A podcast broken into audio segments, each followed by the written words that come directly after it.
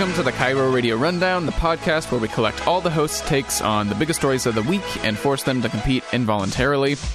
It's like horse races. Do you ever think about how horses don't necessarily understand they're in a race? One minute they're hanging out with their friends, probably having a good time, then all of a sudden their boss is screaming at them to run as fast as they can. The rundown's like that.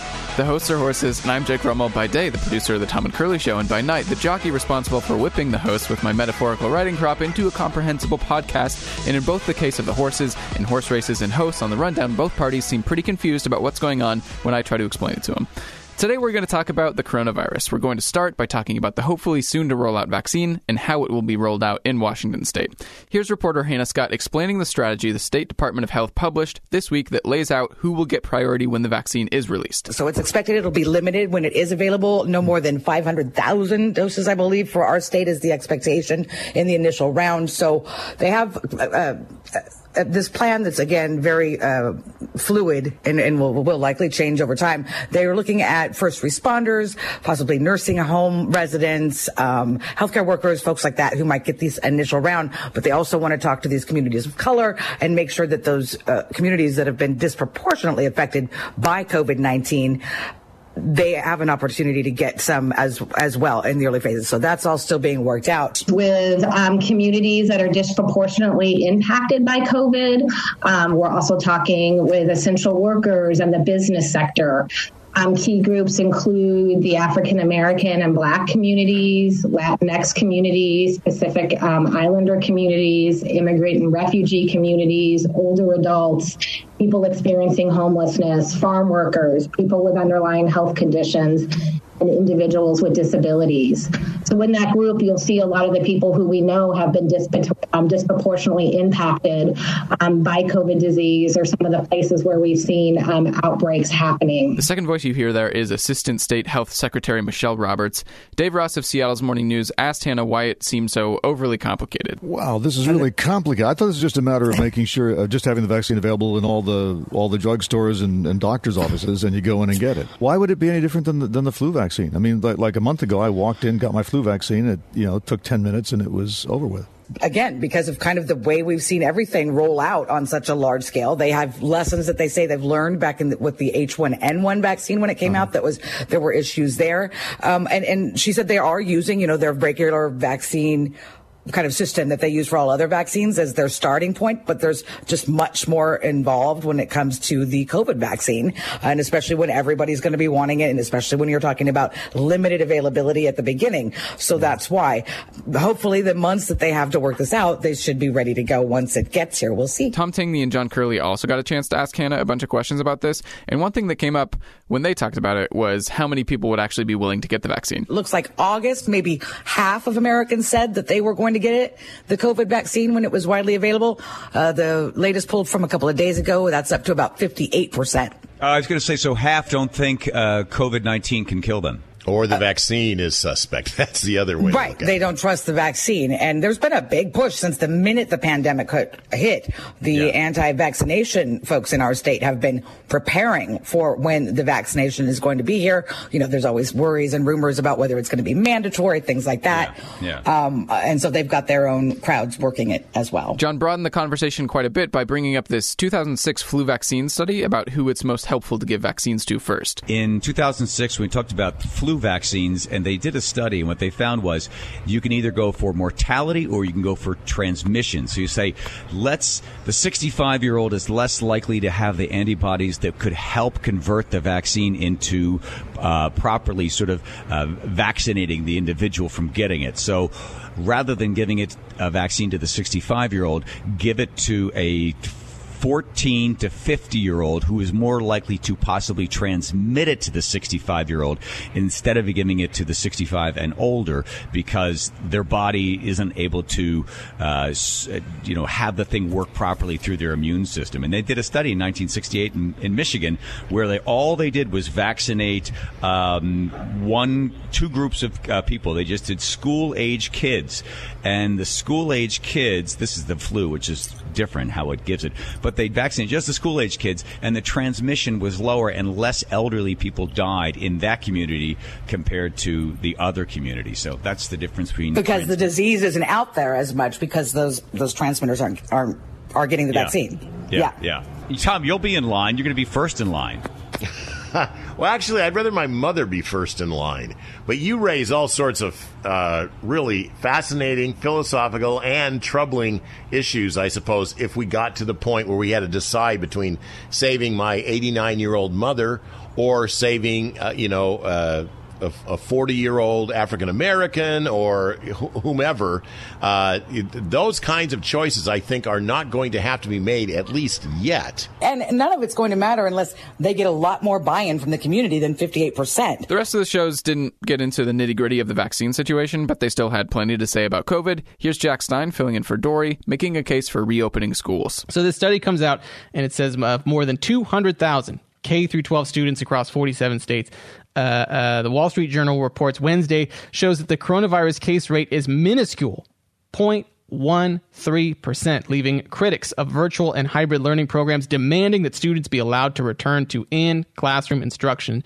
To which I say yes, to which I say yes, 100%. Now, people say to me, critics of Jack Stine say to me, they say, Jack, Think of the teachers. You are literally telling those teachers to go back to work and to enter their graves. How dare you? To which I say, hey, well, wait a minute. Um, let's say that group of teachers are at risk. Why can't they Zoom room in? Why can't they be a fun little TV in the front of the classroom? Why can't that be a thing? Why do we have to uh, uh, uh, have it one way or the other? Why does it have to be totally 100% one way or 100% the other way? Why don't we just split the baby? Seems to make a lot of sense to me to just say, okay, well, uh, there are certain teachers who are at risk, certain older teachers. Maybe they're in their 60s, maybe they're in their 70s, uh, maybe they're smoker, maybe they're asthmatic, maybe they got diabetes. Have them Zoom room in and we'll just take care of it that way. And then people say, "Well, Jack, what you're just going to let the children run around? It's going to be total anarchy. Who's going to coordinate the children? Who's going to take them to PE? Who's going to open up their their uh, milk boxes?"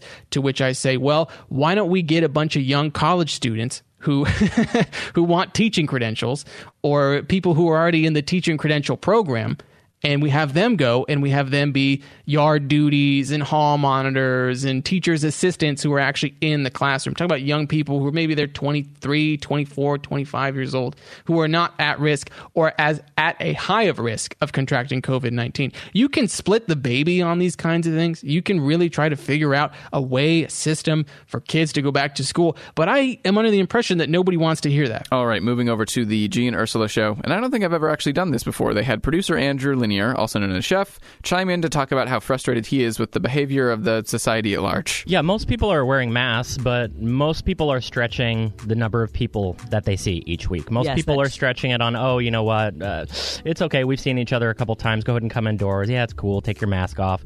All those uncomfortable conversations. I have to be honest, I, am feeling a little bit upset this morning because. Um, I feel like I have been doing everything the right way. I haven't seen my friends in I don't know this whole time. I know. I think you've you know? been the best. Like, and I'm doing that because I'm allowing other people within my household to sort of pick up that slack. If we move backwards, if we move backwards, which is entirely possible, we're not going to go all, all the way back to phase one, but we can see preschools close. We can see moms and dads lose their jobs and give up their careers because other people were making self- selfish decisions. We can delay the point where we can see our grandparents again. Don't forget that anyone who's stuck in a long term care facility, my dad, they are taking the brunt of this. They are taking the brunt. They will be the very last in line to have things return to normal. I, am just very frustrated, especially seeing the messages that came in last week with all the people saying nothing's changing for Thanksgiving. We're going to have 35 people over. Well, you know what? Like, I'm not seeing my extended family. We had to have the conversation last night. Oh, it's climbing back up. I guess it's just us. And I think a lot of other families are in that same position, and people who have been doing the right thing are frustrated. This led to Gee and Ursula considering how they might alter their plans heading into the winter. Is there going to be any sacrifice you're going to make? So I guess I can start with myself. Lately, as you guys know, I have an addictive personality, so I'm no longer doing delivery services. Mm-hmm. I'm now at the gym every single day. Mm-hmm. So I guess I guess the question would be is this am I willing to cut that in half? I don't want us to get back to the very beginning when everything had to shut down. That's not good for our mental health. That is not good for anything. That's not good for business. Um, but already this week, I, I, scaled back on the number of times that I went out. Uh, you know, so I'm going to try to do little things. I'm not trying to say I'm going to become a hermit, but I think earlier in the week you were saying I think we're all doing the best that we can. clearly we're not. And Well- so clearly there's room for improvement. And I'm not going to tell other people what they can do. I'm just going to look at myself. Okay, last thing. This isn't related to anything we've talked about on the show today, but this episode is dropping right as the presidential debate is going on. Today on the Tom and Curley show, leading up to the debate, we talked about what you might expect. John suggested an entirely novel debate format. Obviously, if you're listening to this anytime after the debate happened, you know more about it than we did when John said this, but I'm still pretty sure I'd rather see the debate that John suggests than the one they actually did. What do you think about this? I think this would be better for American people. Okay. You're going to get both both vice president uh, candidates, get both vice president, and you get the president, and you mix them up. So it would be Harris and Trump are on one team, and you're going to get Biden and Pence on another, and you're going to do either categories, which is a fun game, or just basic charades, or you could do win, lose, or draw, any one of them, and they're going to play against each other. So teaming them up, so you'd have Harris and Trump, you know, like Yeah. and she's given the clues, and you know, one word movie, The password is. right, to the stars. I I would I would pay money to I see would watch Pence- that. I Pence- would watch. Oh, Pence, But just Pence play categories or anything. I think Yes. it'd be hilarious. Anything that you'd have to get because he is so controlled that it would be hilarious to have to stiff. see him improvise. Yeah, let's do Pence playing charades. I'd pay good money to see that. Right. I like it. That would be fun. And and, and the topic is uh, Academy Award winning movies, right? And then, you know, what is Trump doing? That, to me, that is then they've got to work together because it's all about Yes. working together. The rest of the stuff you don't learn anything anyway. Who cares? Right. Hello, it's me. I'm in California dreaming about going out to eat just a burger with cheese or a shaken margarita, baby back ribs from Chili's. So that's the rundown for October 22nd, 2020. Again, I'm Jake Rummel. I also produce, edit, and mix the rundown. Our special closing song for our coronavirus episode is Hello from the Inside, an Adele parody by Chris Mann. I would like to announce that here at the rundown, we've received our first review on Apple Podcasts. I won't usually be this creepy about it, but I was able to figure out who it was, and I tracked them down on Twitter to thank them for it. Thank you again, Francis, from Walk My Fluffy. Moving forward, though, I promise to mention you by name in the show credits anytime this happens in the future. You don't always have time to listen to every KIRO Radio show, but you'll always have time for the KIRO Radio Rundown. See you on Tuesday.